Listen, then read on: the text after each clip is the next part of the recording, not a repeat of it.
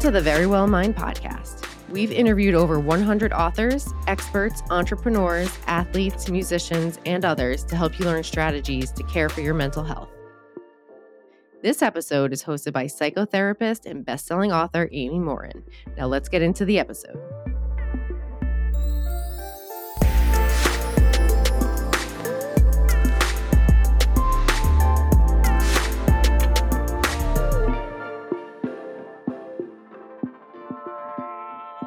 You're listening to the Friday Fix.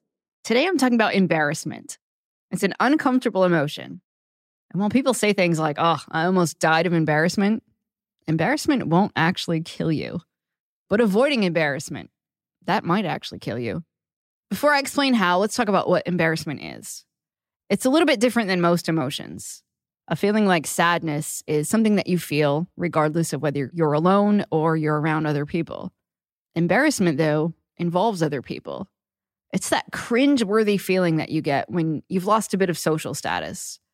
You feel like you're being judged negatively by people around you. Might be for having spinach in your teeth or for tripping on stage in front of a room full of people. But it's not always the negative things that lead to embarrassment. You might feel embarrassed when your boss gives you a compliment in front of everybody in a meeting. Or you might feel embarrassed when your new love interest brags about how amazing you are to their friends while you're just sitting there. If you're a strongly empathetic person, you might also feel embarrassment from someone else's behavior.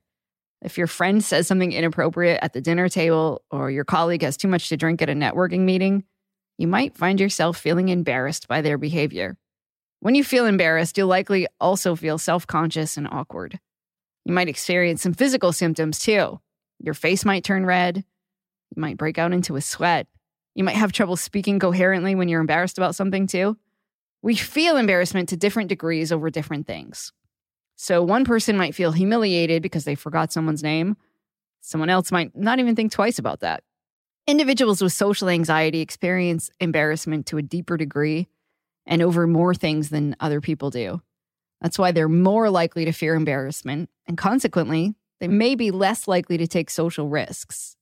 Some researchers think that the reason that we get embarrassed sometimes is because it keeps us from repeating a mistake if we feel awful that we made some sort of social blunder, we'll be less likely to do it again, and therefore less likely to lose social status. And those physical signs that we're embarrassed, those are meant to show other people that we recognize that we've messed up. And it reassures them that we want to do better next time. Okay, so now that we've talked about what embarrassment is, let's talk about how the fear of it could literally kill you. Well, researchers have found that people who choke on their food in restaurants are likely to feel embarrassed because they don't want to make a scene. So they tend to walk to the bathroom as discreetly as possible, where they're likely to die by themselves. If they stayed in public view, someone might give them the Heimlich maneuver and save their lives. Someone else might call 911. These things would likely call a fair amount of attention to them and they might feel embarrassed. But the fear that embarrassing themselves in front of a room full of strangers might actually cause them to go off and die by themselves. That's really sad, isn't it? Another common example has to do with health issues. I used to work in a medical hospital where my job as a social worker was to make sure people had everything they needed when they got discharged, like a visiting nurse who would help them once they got home, or a walker if they had just had a knee replacement. I can't tell you how many hospital patients I saw who had delayed treatment for a medical issue because they felt embarrassed. It might be a lump in what they considered to be an embarrassing part of their body, so they didn't tell the doctor. Or it might be an issue that involved going to the bathroom or bodily functions that were so embarrassing to talk about that they never told anyone. And by the time they finally got admitted to the hospital, their condition was advanced. For some of them, their health had deteriorated to the point that their issue wasn't treatable anymore. Here's a startling statistic for you. Researchers estimate that thousands of people die every year from bowel cancer because they're too embarrassed to tell their doctor when they have early warning signs. It's so sad to think that anyone out there would die because they don't want to feel embarrassed. I've seen a lot of people in my therapy office who delayed their treatment because they were too embarrassed to talk about it.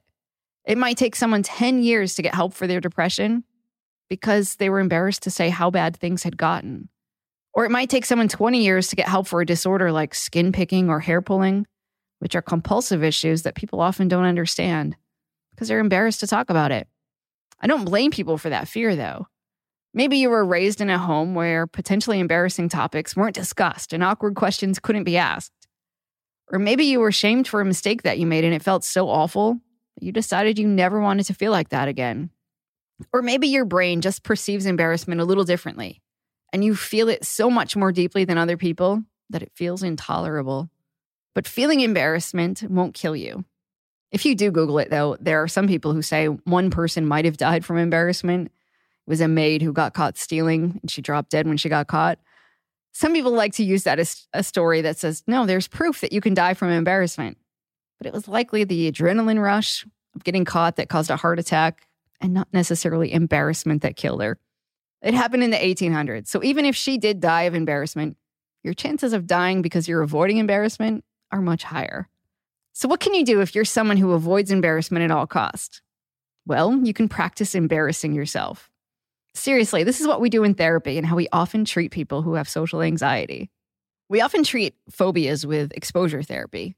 The more you face your fears, the less scary they become. So, someone who's terrified that they might embarrass themselves will likely be prescribed certain slightly embarrassing activities to do each week.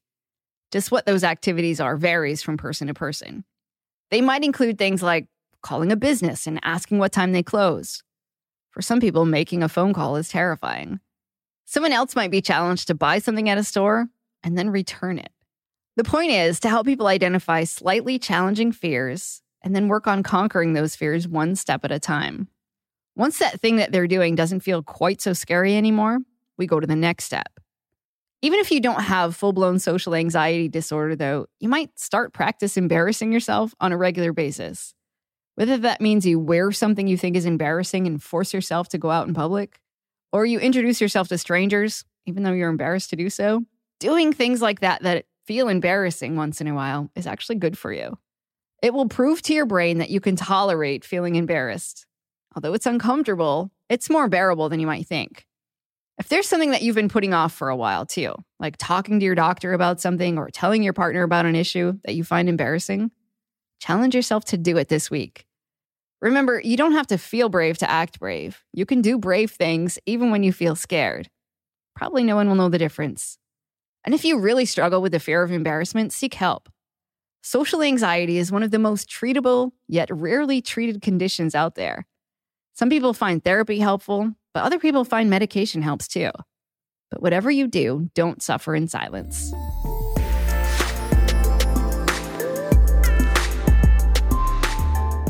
Thank you for listening to the Very Well Mind podcast. If you found this episode informative, please share the episode with your friends and family and leave a rating and review wherever you listen to podcasts. To learn more about the Verywell Mind podcast, you can head to verywellmind.com slash podcast.